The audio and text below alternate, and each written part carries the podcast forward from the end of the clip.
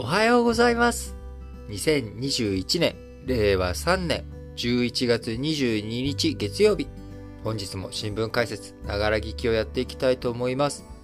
えーまず最初の話題、丸一として、新疆ウイグルで作られている新疆麺。えーこちらについて、えー使用を回避する動き、ますます拡大してきているという話題です。え国内のアパレル企業で中国、新疆ウイグル自治区で作られる綿花の使用を中止する動きが広がってきました。えウイグル自治区で作られる綿花、新疆綿と呼ばれ、えー山陽商会、えこちらあ2022年の春夏商品から使用を中止するということ、えあるいはアパレルブランド、えナノユニバースなどを展開する TSI も一部商品で使っていたことが判明し、今年の秋冬の衣料品から使用をやめたということです。え人権問題が解決するまでは使用しないという、まあ、こういった、え社長の声も届いているということですが、え新疆麺、これまでに水野や軍勢なども使用をやめてきました。え海外勢ではね、えスウェーデンのヘネスマウリッツ、H&M などが新疆麺、えー人権問題に懸念を示し使わないというようなことを発していくと、え中国国内で不買運動が起きたりとかして非常にえーどういうふうに対応していくのがいいのかなという悩ましい問題をアパレル各社抱えているわけですけれども、え中国世界第2位の綿花生産国であり、新疆綿が8割から9割をそのうち占めるということなので、えーこちらをね、完全に意図的に排除しようとしない限りにおいては、排除するのが難しいということになり、えー使わないということを明言すれば、中国国内での不買運動につながると。で、今ね、えー人口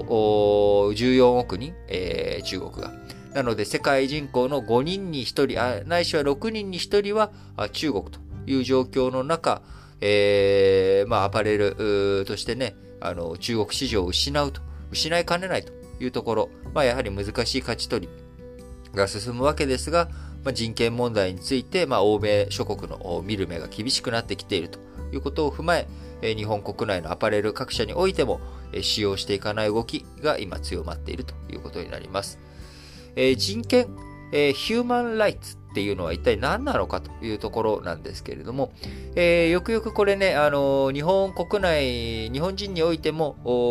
ちょっと理解をね、誤った形でしてる方がいたりとかするので、まあ、改めておさらいですけれども、えー例えば日本国憲法においては基本的人権を守ると、基本的人権を有するということが書かれている。だから人権っていうのがあるんだというのは、これは鶏卵ではなくてですね、完全に因果関係が逆です。えー基本的人権がある。これは大前提なんですね。えー西洋諸国、今の自由主義陣営において、人権があるっていうのは所与のものである。えーその所与のものである人権を明文化したのがあ憲法の中に書いてある人権条項。基本的人権とか信教の自由とか、あ表現の自由とか、こういったもの。えーこれは憲法で認められてるからではなく、えー最初から人間は固有に持っているという考え方。で、えーそれを自然権というわけですよね。で、もう、あのー当たり前のように人権というものは人間は持っているんだと。で、それを、えー時の政府はあたまにね、えー忘れて弾圧したりとか、あそういったことをしたりするから、えーそういったことのないように明確に、えー憲法に記載しておこうということで憲法に書かれているっていう順序なんですね。えーで、もともとじゃあ人権って、えーいつからどういうふうに生まれてきたのかっていうと、まあ、あのキリスト教社会において、えキリスト教聖書の中に人間はみんな平等だって書いてあるよね。え人間っていうものに差はないって書いてある。じゃあ人間にはどんな権利があるんだろうと。所有のものとして何があるんだろうと。これは、あの例えば、イスラム教とかユダヤ教においてはですね、え同じキリスト教と同じ一神教なんですけれども、人間がどうあるべきかということは細かくもうすでに契約で書かれてしまっていると。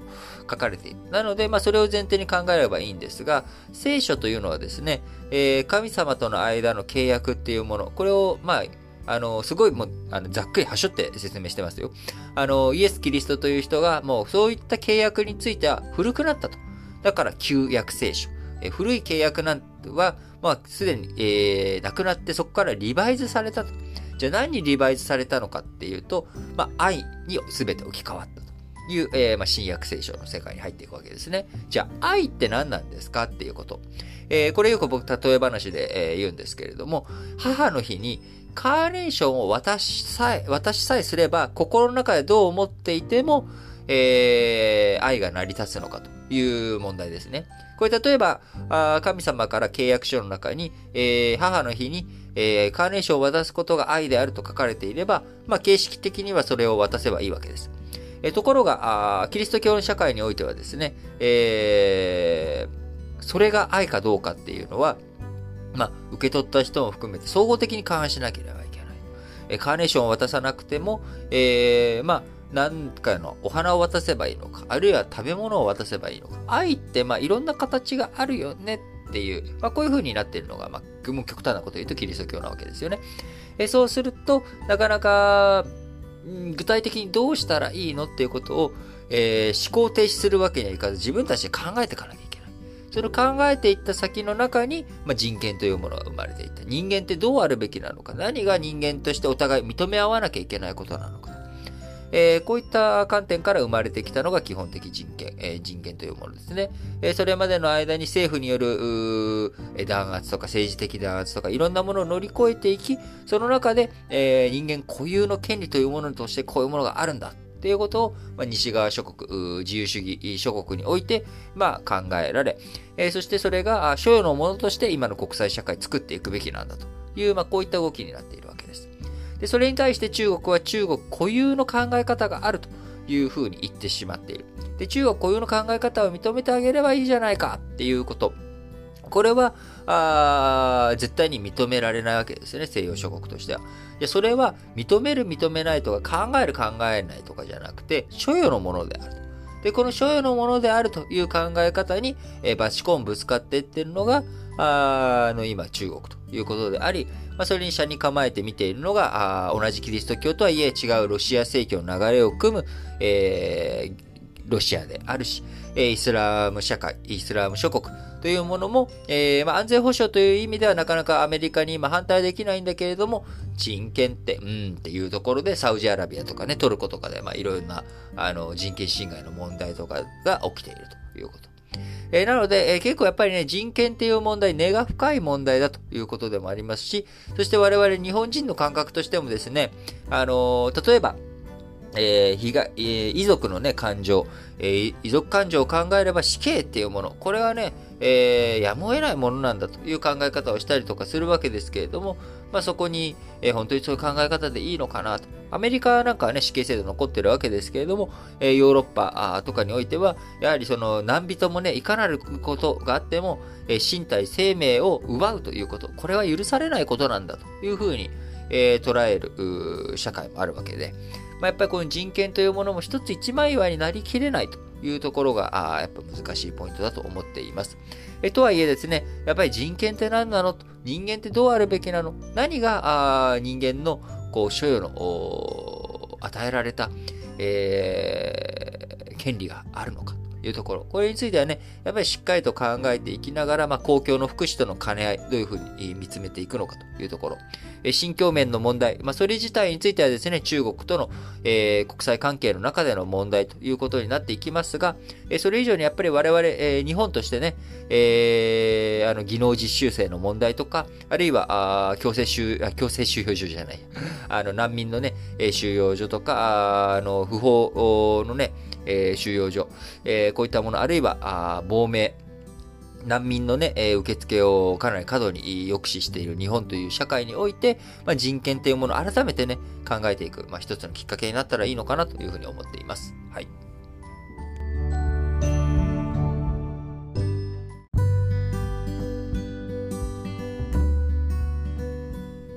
はい。えー、二つ目の話題、丸2としまして、日中韓3カ国の首脳会談、えー、こちら2年連続で見送りということになりました。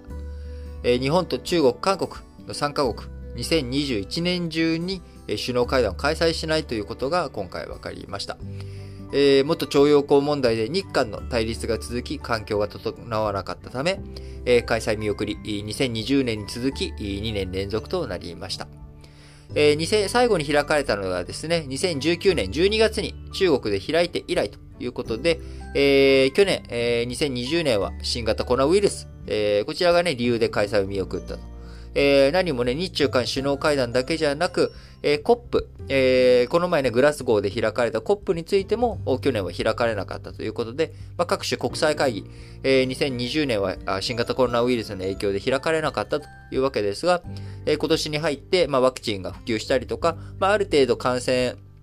とかをどういうふうに防止していくのかということを整理がついてきたので、まあ、今年から順次、まあ、オンラインでやったりとかも含めて、えー、どんどん再開されていってるわけですが、えー、そんな中、日中間首脳会談についてはですね、えー、今年も開かれないということになってしまいました。えー、日中間首脳会談、えー、3カ国持ち回りで開いてきました。え、日本の外務省によると、議長を務めている韓国が、日程調整を全く今ね、していないため、年内開催。もうすでにね、11月のもう22日ということになりましたんで、えー、こちらも年内開催は難しく、まあ、早くても開催されるとしてももう2022年になってしまうということですが、まあ、そもそも再開の目処すら立っていないというのが現状です。えー、日韓関係の間、今戦後最悪の水準という状態になっており、まあ、元徴用工の訴訟問題、韓国で賠償金に充てるため、差し押さえられた日本企業の資産、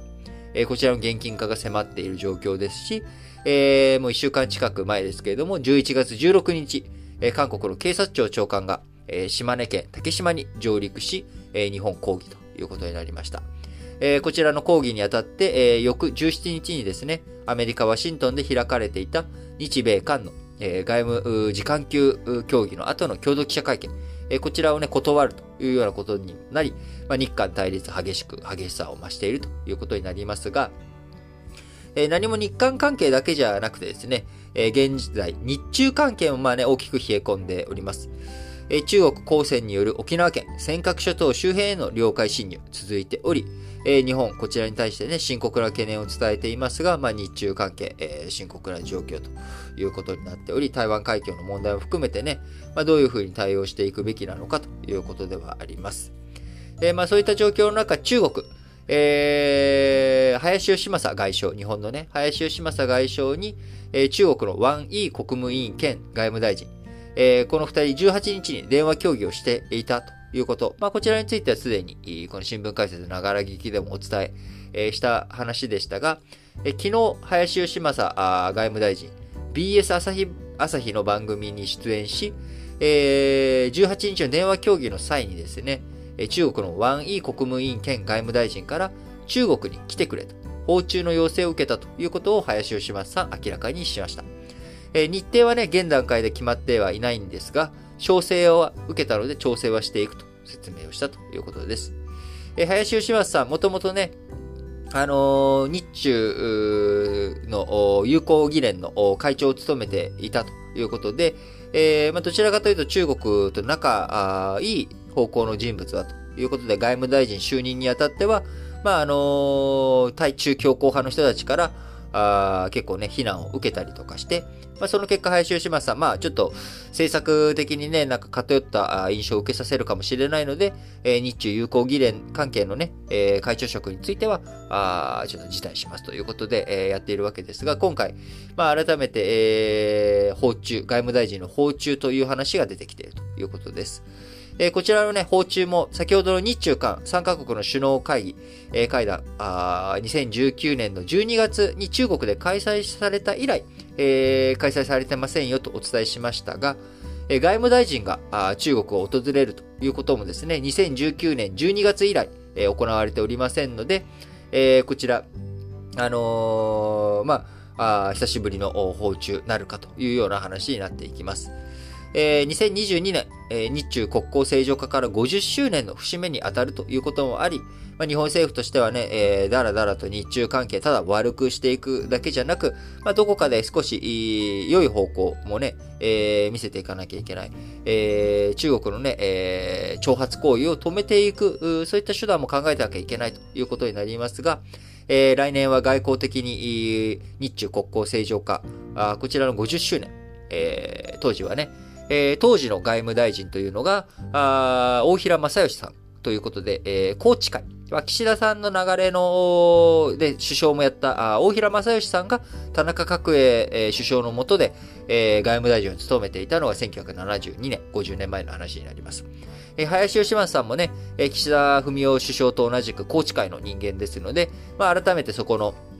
友好の流れ、えー、思い起こして、えー、思い直していこうよという、まあ、こういった状況になっていく、いければいいのかなとは思いますが、まあ、その一方でね、やっぱり言うべきことは言っていかなきゃいけないですし、えー、こう、攻撃的なね、えー、挑発的な中国の行動、これをどういうふうに抑制させていくのかというところがやっぱり一つポイントになってくるかなと思います。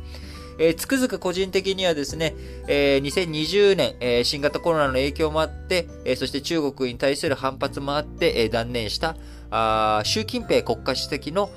日本への国賓、えー、来日。えこちらがね、できなかったことというのが僕は非常に、残念でならないのかなと思っています。え今ね、なかなかここからあどういうふうに状況を取り戻していって、えー、国賓来訪をね、実現させるかって言ったら、もうとてもじゃないけど道が険しすぎると。えー、2020年の時、あのタイミングで、えー、強行突破してても多分、えー、しこりを残した結果になったと思うので、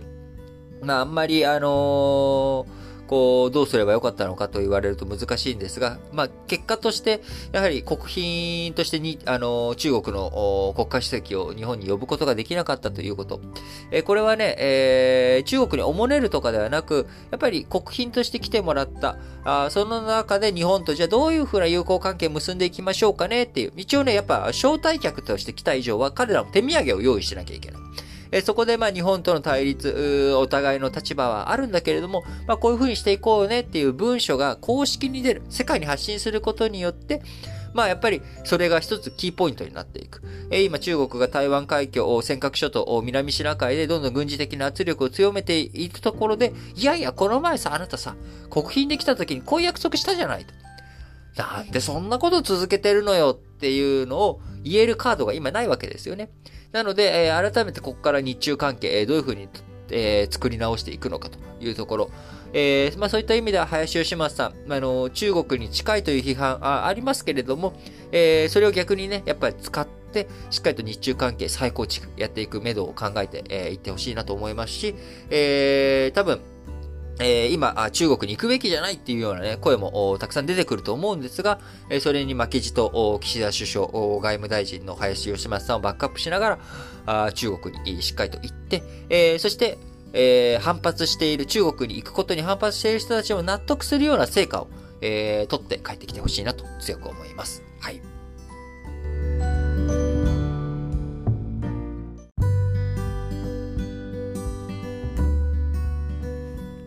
はい。それでは、丸3の話題としまして、今日、11月22日からですね、改正銀行法、こちらが施行されるということになりました。これまで銀行というものはですね、基本的に、えー、ま、副業禁止的な言い方したらちょっとイメージが湧きやすいかもしれませんけれども、銀行というのは非常にまあ皆さんからの預金を集めて、多分えー、これを新聞解説ながら聞きを聞かれている方でも銀行口座持ってない方ほとんどいらっしゃらないと思うんですよね。えー、給与とかの払い込みとかにも銀行口座使われるようになり、えー、みんな基本的に銀行口座を持っていると。えー、そしてそのみんなからの預金を集めて貸し出しをして利益を上げていくっていうのは、まあ、基本的な本業としての中国、あ、中国じゃないさっきね、中国の話してたんで、つい中国が中国で出てきちゃいましたけれども、銀行。えー、銀行はみんな、みんなから預金を集めて、それを貸し出して、えー、利ザヤを設けて、えー、預金者に対して金利を払っていくっていう、まあ、こういった形になっているのが基本ベースなわけです。えー、ところがですね、あのー、やっぱりそういった銀行が、例えばじゃあ副業で、えー、いろんなビジネスに、えー、手を出したとします。で、それ、失敗することだって当然あるわけですよね、ビジネス。で失敗しちゃった時に、えー、その預金が、えー、ダメージを食らう可能性があると。えー、預金保護、そのね、口座を持っている預金者の、えー、保護のために、えー、銀行というのは、まあ、副業しちゃダメよというのがこれまでのルール、基本的なルールだったわけです。まあ、一部例外はもちろんありましたけれど。まあ、それに対して、えー、今日22日に施行される改正銀行法。これによって銀行による IT システムの販売とか、まあ、人材派遣とかですね、えー、こういったものが、OK よということになっていきます。え銀行に勤めている銀行員っていうものはですね、まあ、やっぱりビジネスの分析をしたりとか、まあ、あのー、じゃあこの会社の将来性あるのか、貸し出しに値するだけの場所なのか、あそういった事業計画なのか、どうなのか、まあ、こういったある種経営企画的なね、機能を持っているわけですけれども、まあ、こういったところについて、えシステム周りを持っていたりとか、まあ、人材を持っていると。えー、こういった人材を、まあ、貸し出し業務にだけ使うんじゃなくて、えー、実際にね、えー、その、の会社あとか他の取引先とかに、まあ、派遣することとかによって、え人材を供給していって、その会社の資金面以外でのいろんなリソースを供給していく、融通していくことによって、えー、地域社会、あるいは自分の取引先の活性化につなげていこうという、まあ、こういったことを認めるというのが、えー、今回の改正銀行法施行ということになります。えー、例えばですね、日経新聞に出てた話題ですが、三井住友銀行なんかは、取引先の排出量測定をするシステムを販売することによって、脱炭素を支援していこうというような、まあ、こういった動きもあるわけです。製造機を中心にね、サプライチェーンに連なる企業に脱炭素を求める動きが強まっている中、システム開発どうすんの？システムどうすんのと。で、そこに対して、まあ、三井住友銀行脱炭素関係についての、えー、システム販売するよと、支援するよっていうような、まあ、こういった動き、えー、が起きていくということで、えー、銀行業、融資で稼ぐというだけじゃなく、まあ、いろんな、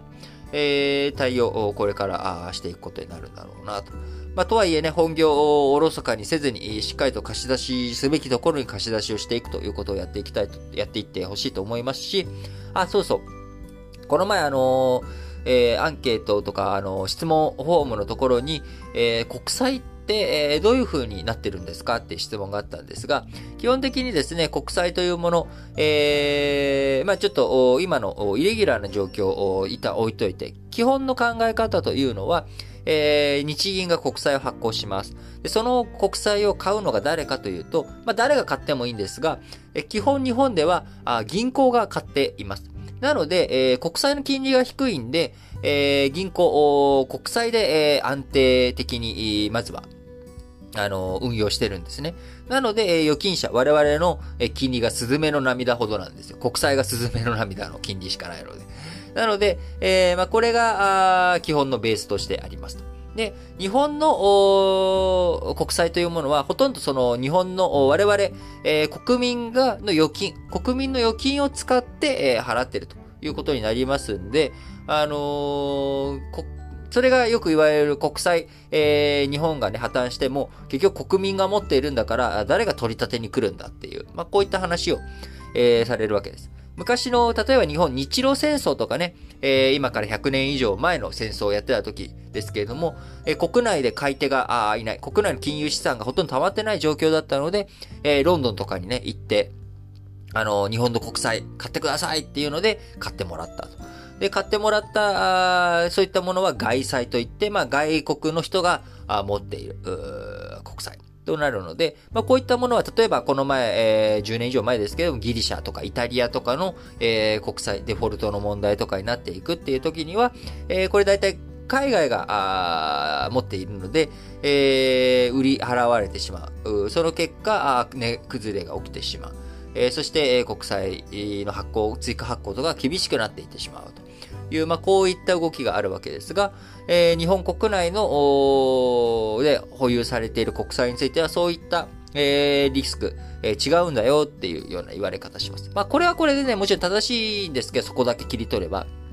ただ、えー、日本国内で国債発行し続けて、えー、当然日本国内で、えー、処理しきれなくなる。まかりきれなくなっていった時に、え海外の投資家が買っていく。えそうなってくると、当然、え状況は似たようなことになっていきます。イタリアとかギリシャと似たようなことにもなっていきますし、あるいは、あまあね、あの自己ファイナンス的に、あの日銀がね、自分で自分で買っていくっていう、まあ、あのー、事実上、まあ、そんなことやってたりとかするんですけれども、えー、そういったマッチポンプ的なことをやり続けていくと、どこかで破綻が来る。えー、どっかで限界が来た時に、溢れてた時に、どこが問題になってくるかというと、結局、為替のところでね、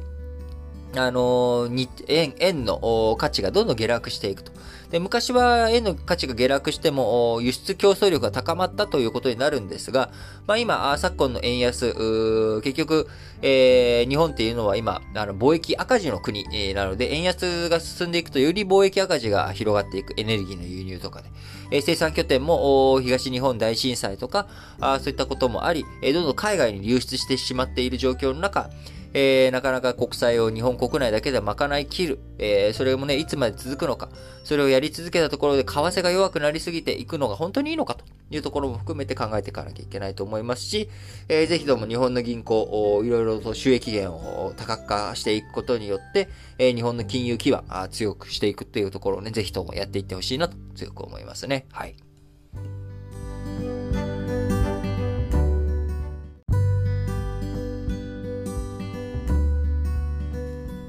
はい。それでは本日月曜日ですので、丸4としまして、えー、まあ、今週の市況、どんな風な動いていくのか予想についてですね、日経新聞を参考にしながらお伝えしていきたいと思います。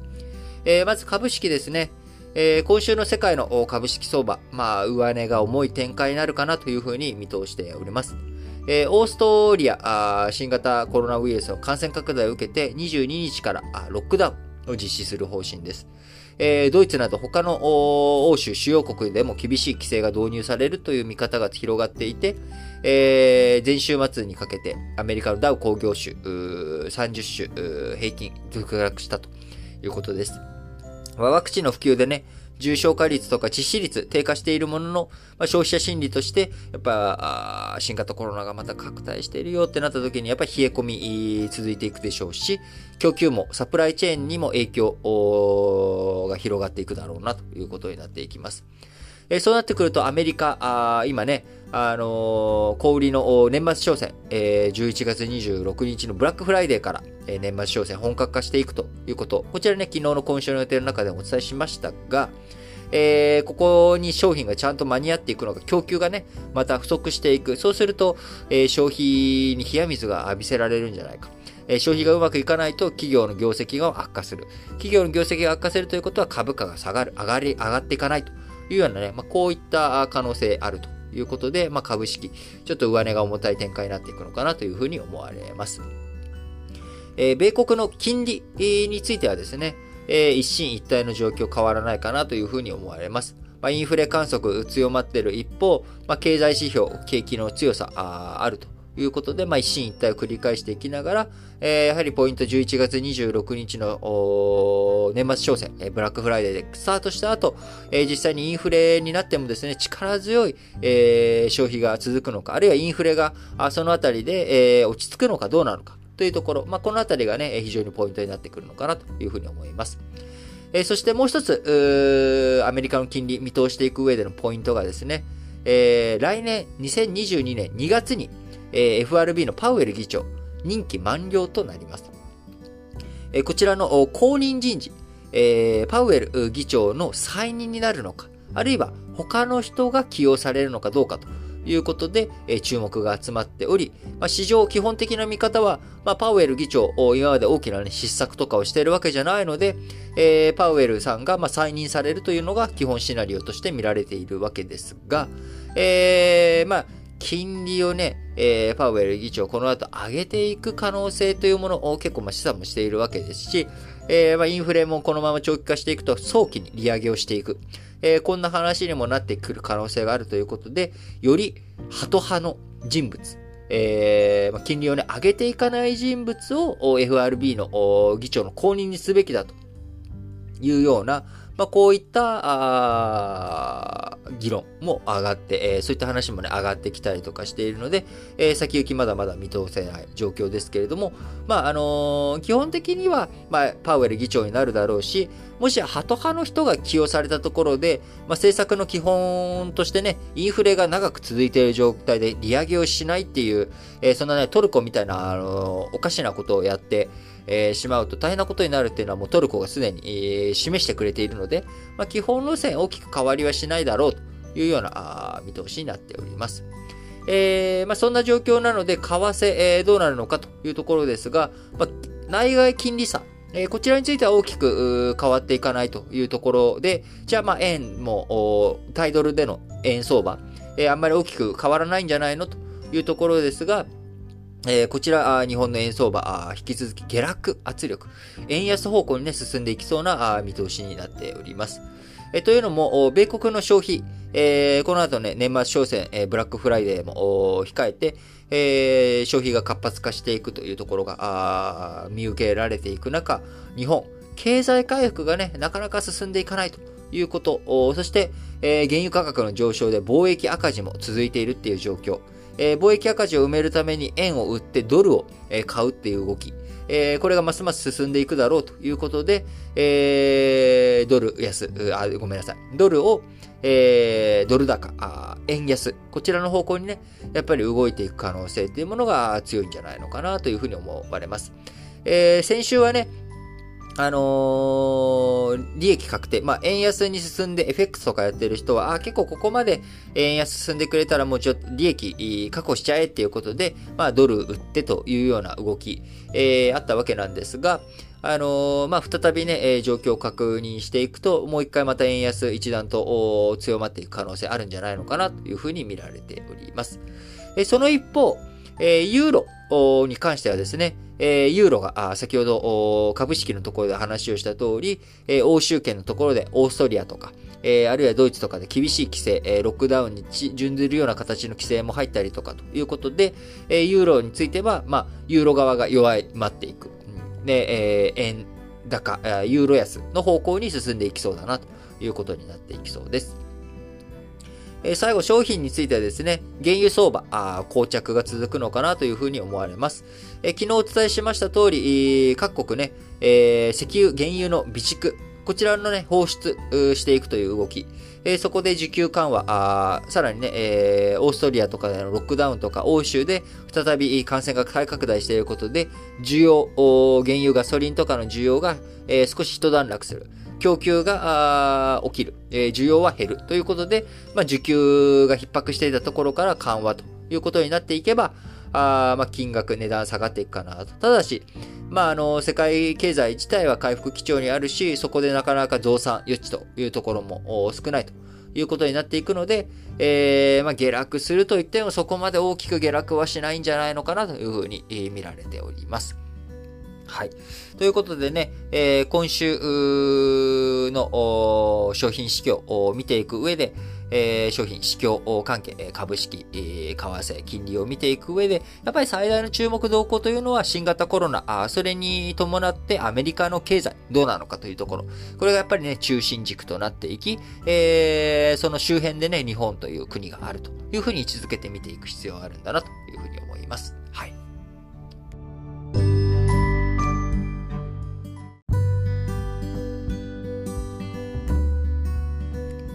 はい。それでは本日も最後、丸ごとしまして、主要5紙の社説を紹介して締めくくっていきたいと思います。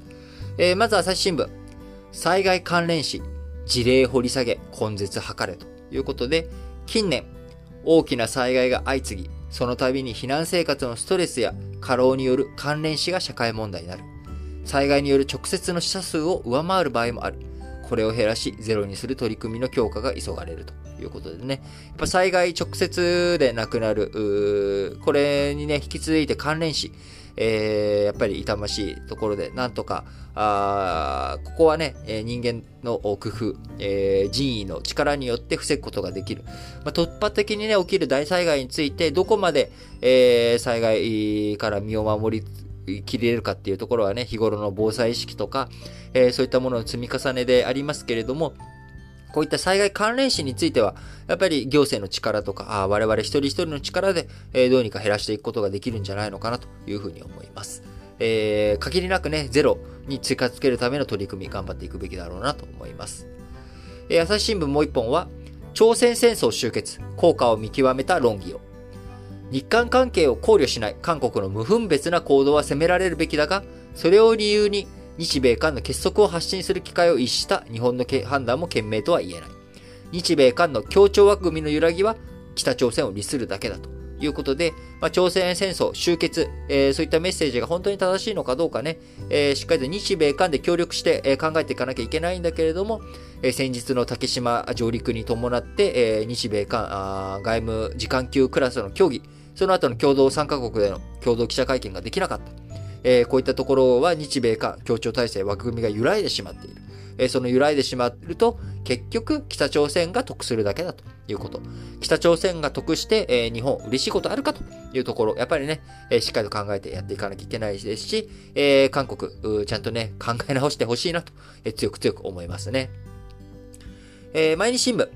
イラン新政権と核交渉、米国と妥協点探る機会に。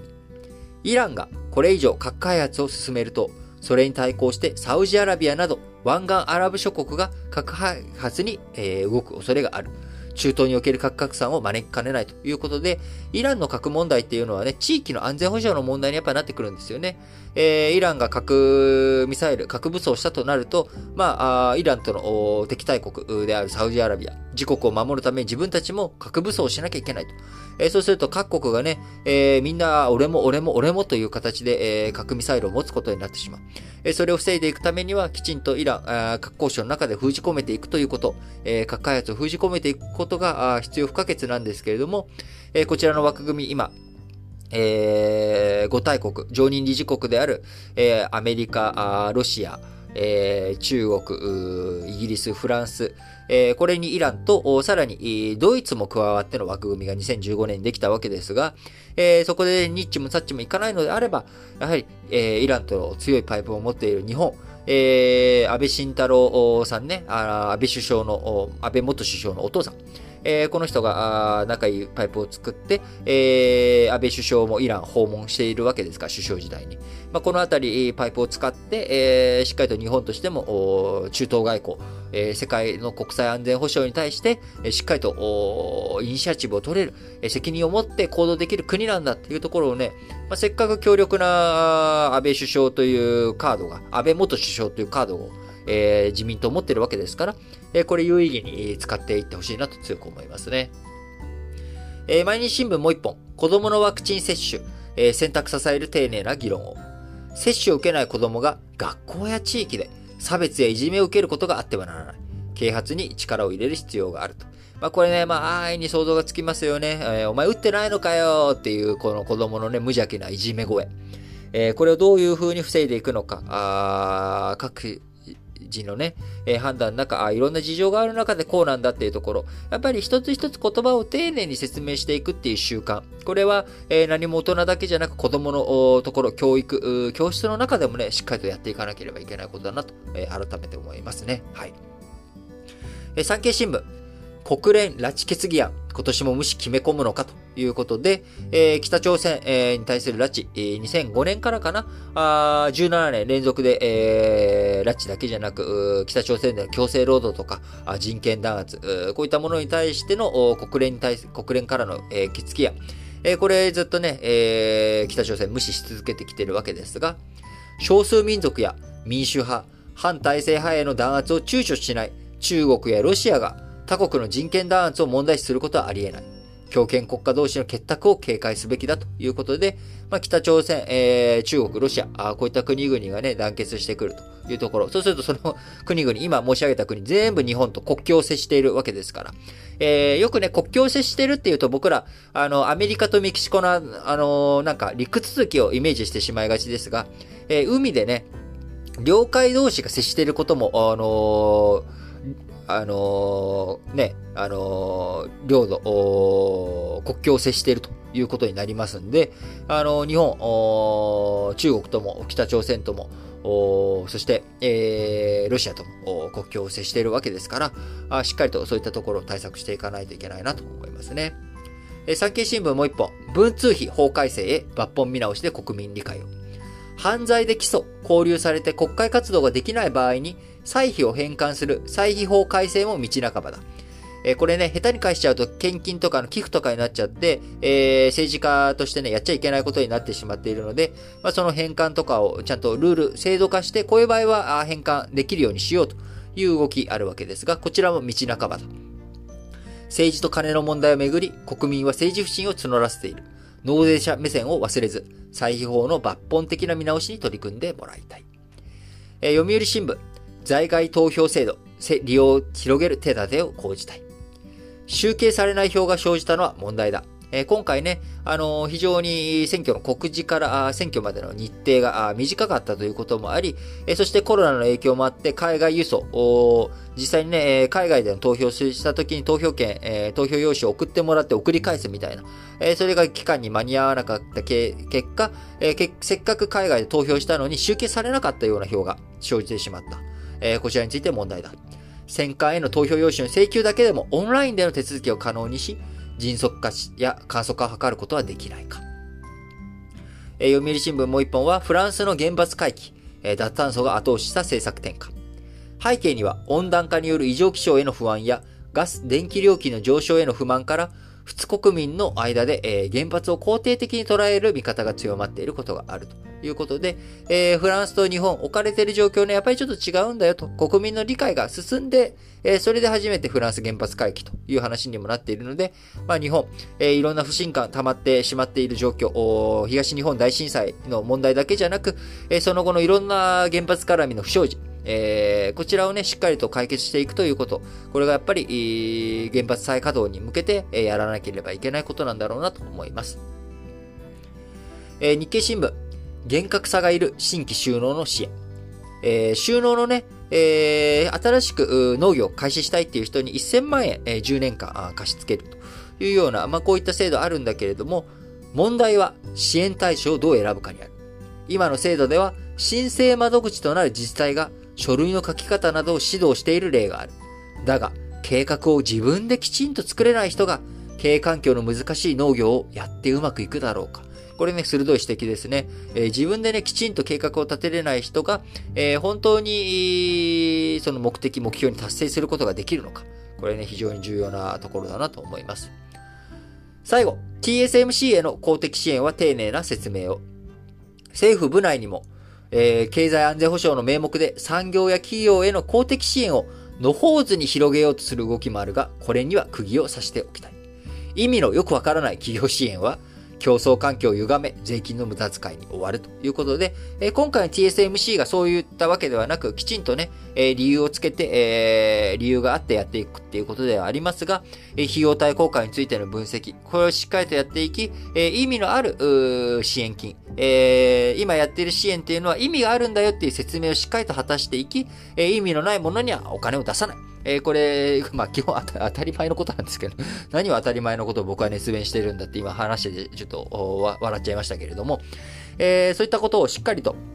やっていく。これはね、何も、国の話だけじゃなく、えー、やはり我々自分たちに置き換えても、このお金の使い方は浪費かしら？あそれとも意味のあるお金の使い方なのかしら？えー、自分のこれをやることでストレスがどれだけ減るのか、あるいは自分の生活でどれだけ豊かになるのか、あそういったことをね、えー、念頭に置いていろんな資質、自分の中でも見直してやっていきたいなと思っております。はい。ということで、えー、本日も皆さん、新聞解説ながら聞きをお聞きいただきありがとうございます。えー、今ね、新聞解説ながら聞き含めたラジオ歴史小話では、あ皆さんから、えー、おすすめの冬活、えー、こちらについてのね、えー、アンケートを募集しております。えー、冬、寒い時期だからこそ、